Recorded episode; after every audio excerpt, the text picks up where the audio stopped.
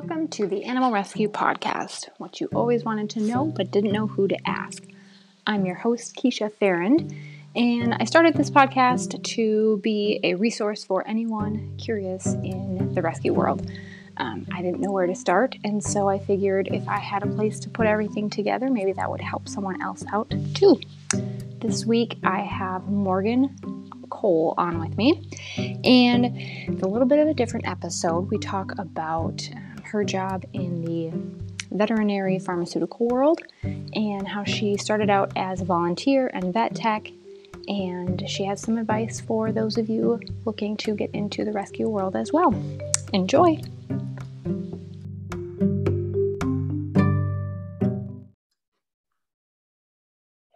Hi, Morgan. Thank you for joining me on the Animal Rescue Podcast.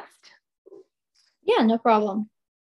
So you are kind of an interesting guest because you you kind of work in like behind the scenes of rescues and shelters and animal hospitals, right? So I actually don't. Uh, my account base doesn't have any animal hospitals. We kind of okay. call it everything but animal clinics or animal hospitals. So I have anything from shelters, rescues, zoos, sanctuaries, universities. So li- literally anything but hospitals or clinics. Okay. And you do you're uh like a vet supply rep? Is that correct? Right? Okay. So what do you do with that? What does that involve? So I have about a hundred, I would say roughly 150 accounts at my wow. job. And so I'm a I'm a sales rep, just like a pharmaceutical human sales rep, except for veterinarians. I don't go out and visit, so I do like behind the scenes. Okay. Um, I cover all of the southeast except for Alabama and Florida. So I have um, Mississippi, Tennessee, Georgia, and South Carolina. Okay. And so you like how involved do you get with your accounts? Like how close do you get with them? I mean, I get pretty it just it kind of depends because like some of my accounts are universities and so I try not to get too like I don't want to bug the crap out of them so to speak. Right. Like I have Auburn, uh, Mississippi State, and University of Georgia, and so I mean I know their names and whatnot, and some of them I do follow on social media. So those people I don't really get really personal with uh, them um, I do have a couple of accounts that I mean they have my cell phone number, so if they need to text me orders, they can text me orders. Um, I have one guy up in Tennessee that it's him. He runs all the rest, all the shelters in the county. They have, I want to say, like five different accounts, and so he's kind of like the director. And then his wife is a veterinarian, so she lets all these counties use her license as long as they um, they have like this binder that they give all the counties and it's what they call their bible and they have to follow all these rules in order to use her license and so me and him are pretty close and we've actually talked about things that we could do for like colbert county and florence and whatnot and he's like more than willing to come down and talk and whatnot as far as what he can do to help but I mean, me and him text back, back and forth. We never have met in person, but oh, wow. we can just tell from talking back and forth that we get along really good. Yeah. So the rescues and shelters that you work with, like they all have to have a veterinarian sign off on some of this stuff? So it depends. So some of my accounts, they have a veterinarian on site so they kind of just breeze through the application because they have a veterinarian that works there full time. But some of them, like Colbert County, is actually one of my accounts, and even Florence is one of my accounts. Neither one of them have a veterinarian on site, mm-hmm. But they have a local veterinarian that's willing to let them use their license. And then those accounts aren't really like those doctors. They're not so picky as to having to watch all of their orders but i do have some accounts that they're like hey will you please let me know what they order? Because i have to approve it first just because they want to watch what's going towards their license. Yeah. So what's the what sorts of like medications or things like that do you represent so we are actually the um in the top four different um, veterinarian distributors. So we sell anything from pharmaceuticals to equipment to Oh gosh. I mean, I could go on and on for days about everything that we sell. and why would a veterinarian want to know like what is what you know rescues and shelters are ordering? So um veterinarians have two different licenses. They have their DVM license, which is just how you order your regular pharmaceuticals and whatnot. And then they also have their DEA license, which is the controlled substance. And if they are okay with them using both license, then they have to watch what goes on that controlled substance license because it goes not only towards the shelter, but it goes towards their clinic too. In most states and federal laws, you can only order so many controlled substances at a certain amount of time. Gotcha. How yeah. did you get into this line of work? so I it's I went like all around the world, but whenever I first went to college, I always preached I want to be a veterinarian. I want to be a veterinarian. And then I pretty much got to the point where I had to apply for vet school. And I actually got denied my first year. I was like, you know what? There's just some reason why it's not for me. And the more I have talked to veterinarians, it's a bunch of stress, it's a mm-hmm. lot of money. And I mean, even I've worked at a vet tech and I have stressed about, oh, heck, did I remember to turn that IV line on or the IV pump before I left yeah. for the day? I'm like, I could not imagine being that person with all of that responsibility. Yeah. and so sense. that was kind of what I knew I still wanted to do something in the veterinarian world. And so I was like, I have a really good friend that works for actually one of my competitors. And she was like, You need to go and see if you can get hired on this place because this is where she originally started. And we were actually living out of Texas at the time. And I told my boyfriend, I was like, Look at this. They have a shelter position open. I was like, I have literally made like the full life circle. yeah. Because you, from my understanding, I know we've never formally met, but you were like a really big volunteer with the Colbert Shelter. Yeah, so I pretty much dedicated all of my life while I was in community college and really my senior year of high school to the Colbert Shelter. And then, of course, I had moved off to college at Mississippi State. And so I really couldn't do as much as I wanted to there. And then, as soon as I graduated from Mississippi State, I moved straight to Texas. Like within two weeks, I was in Texas. Wow. Yeah. Did you do anything with rescues and shelters out in Texas? Not as much because we actually only lived out there for a year. But whenever I was a vet tech out there, they have um, the hospital that I worked for, they worked with a really big rescue as far as like spay and neutering and stuff like that with them. Yeah, because I know Texas, I mean, we talk about in Alabama, we're always talking about how you know the overpopulation is massive, but I heard in Texas it's like way worse. Oh yeah, especially whenever, um, which I mean it's bad all over, but right. it's a bigger population there. But really, whenever you get more south, like towards Houston and stuff, like people just don't care there. Like even even though you're in a really big city there, it's still crazy. Yeah. So, what sorts of things did you do as a volunteer? Um, so a little bit of everything. Really, my goal at the shelter was to get fundraisers going because whenever I first started, I remember we went to First Fridays like every weekend mm-hmm. and I loved it. And so I was like, this is awesome. And I can definitely tell where the money is needed at the shelters. And so I really wanted to help with fundraising. I know the people at the shelter, they're already overwhelmed with oh, everything they have going on in their life plus what goes on at the shelter. And so they kind of they don't have the needs nor is it a really a priority for them to get the money raised. And so i felt like that was a big responsibility that i could take on. Yeah. So what sorts of fundraisers would you put on? So i actually did a t-shirt fundraiser for a while. Um, and then my mom works at the bank nearby. And so I did a fundraiser with them. Um, I'm trying to think because that was a while ago. yeah. Fundraisers are really hard to set up. I'm learning um, the hard way. They are. um, They're so hard, but they can be worth it.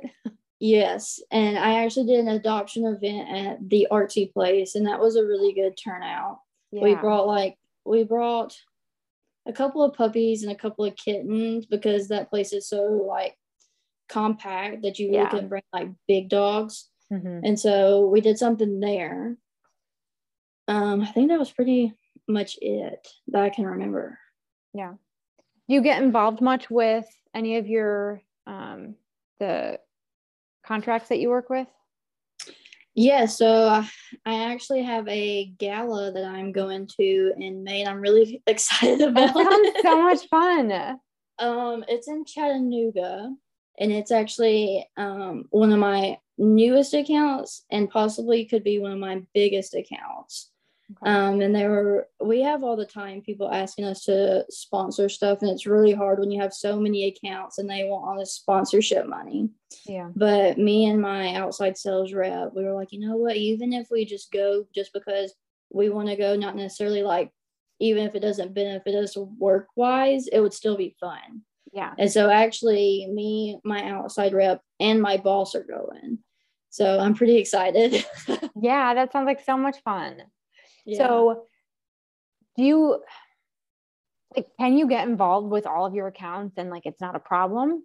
Or, you know, uh, because you work with shelters and rescues and so going to support them, like that's encouraged. Yeah. So, um, obviously we can't sponsor and send everybody money. It's just Right. not feasible. But um, they don't. Honestly, they don't care what I do. My work is it's family owned and operated, and so they are very um, relaxed and they're not. They're we're not like a big corporate, so they're not real sticklers about things like most companies are. Yeah. Um. So, like I said, they really don't care as long as they know. Yeah. So I was looking up the company that you work for and it looks like they're headquartered in Minnesota. Yes. Where I'm from. I saw that and I was like, oh my gosh. We have um let's see seven seven no eight different branches now because um the birmingham location is actually the newest location and we're about to open up another one hopefully fingers crossed in the next couple of months in florida Yeah.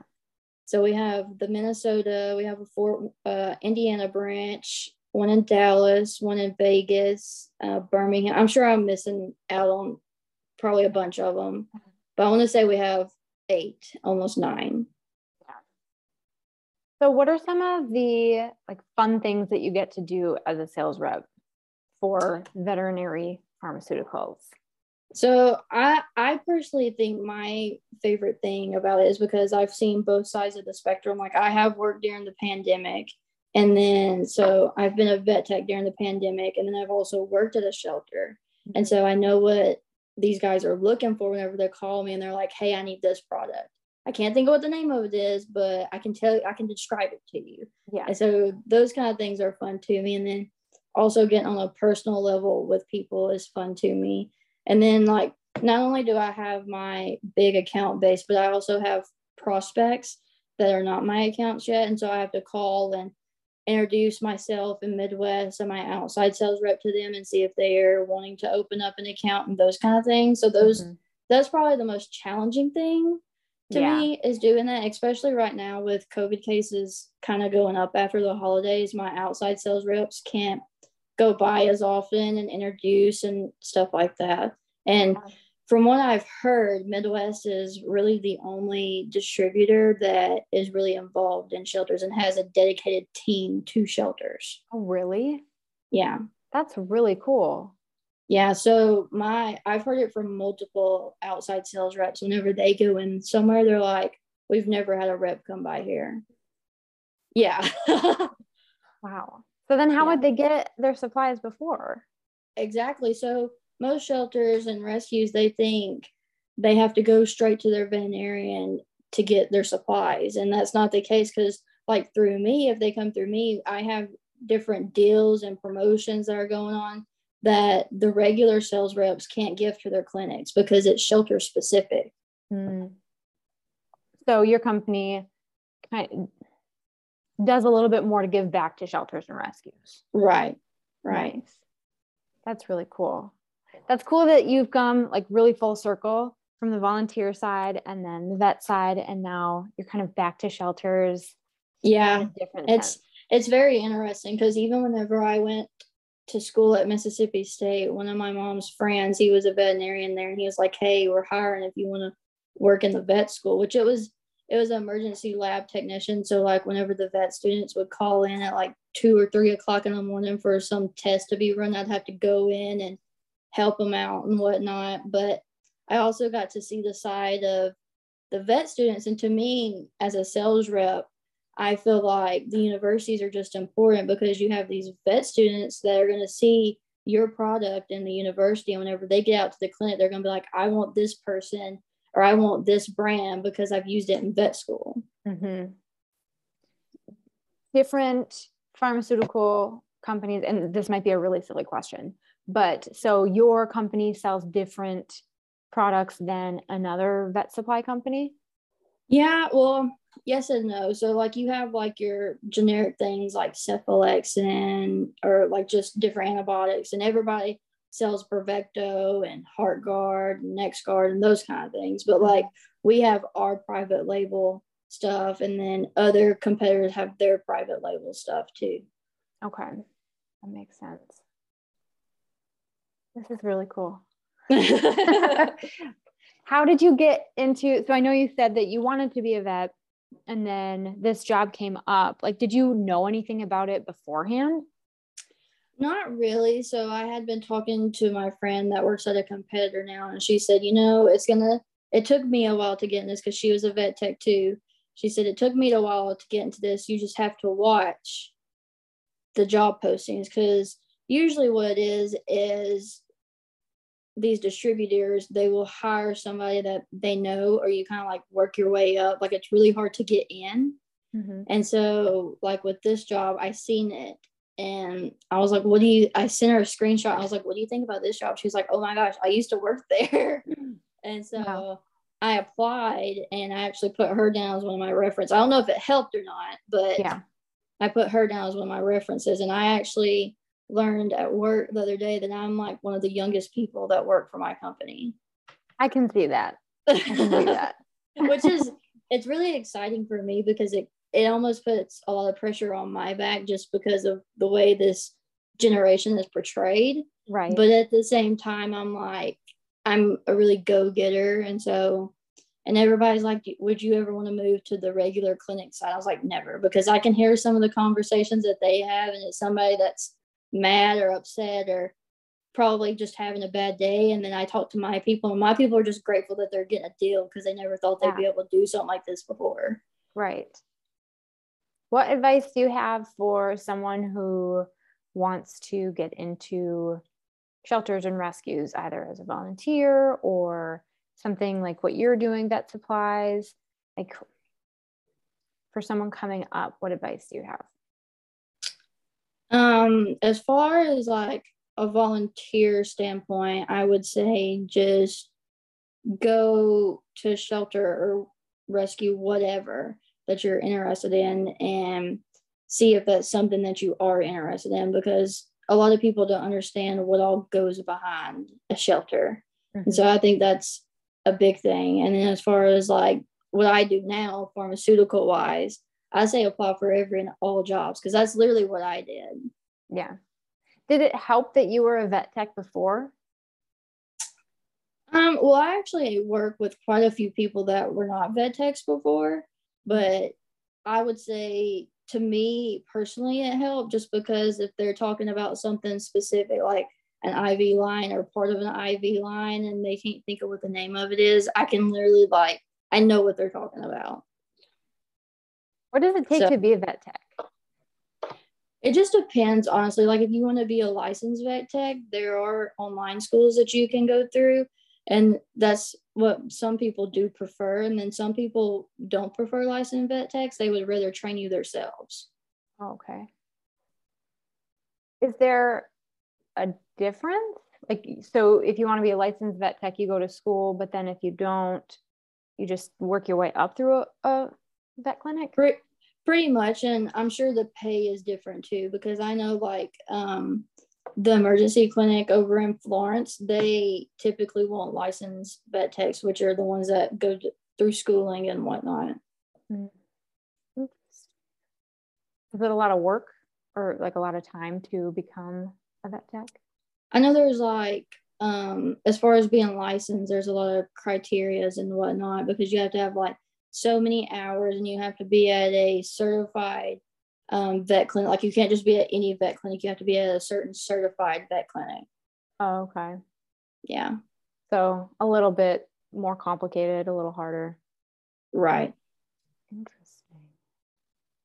Morgan, I love this. I like with, with this podcast, I really want to showcase the different sides and aspects of the rescue world and you know all the different ways that people can get involved and you know how they can start you know different ways right. that they can kind of dive in and get their feet wet maybe. So right. thank you so much. I appreciate this. Yeah of course. And i think another big thing to add about my company too is like don't get me wrong i get salary and i get compensation or not compensation commission. And i think that's a big thing to add because most companies are just commission based mm. and so like I feel like a lot of people, whenever they buy their pharmaceuticals, they think, oh, well, you're just trying to get your money's worth. That way you can get paid because you're probably commission based. And Midwest isn't like that. Like you get set, you get your hourly pay and you get commission. Nice. Well, one more reason to support Midwest. Yes. Are there ways that like regular people can support Midwest or like not that I know of, yeah. other than like sharing, like obviously, like social media stuff is always yeah. a good thing too. Yeah. Well, awesome. Thank you so much for your time, Morgan. I appreciate it. Yeah, of course. Thank you so much for listening to the Animal Rescue Podcast. If you liked what you heard, please check out the rest of our recordings. And you can find me on Instagram at the Animal Rescue Pod. And as always, please like, rate, review, subscribe to the show. And if you have any suggestions, you are welcome to send me a message on Instagram. Thanks so much.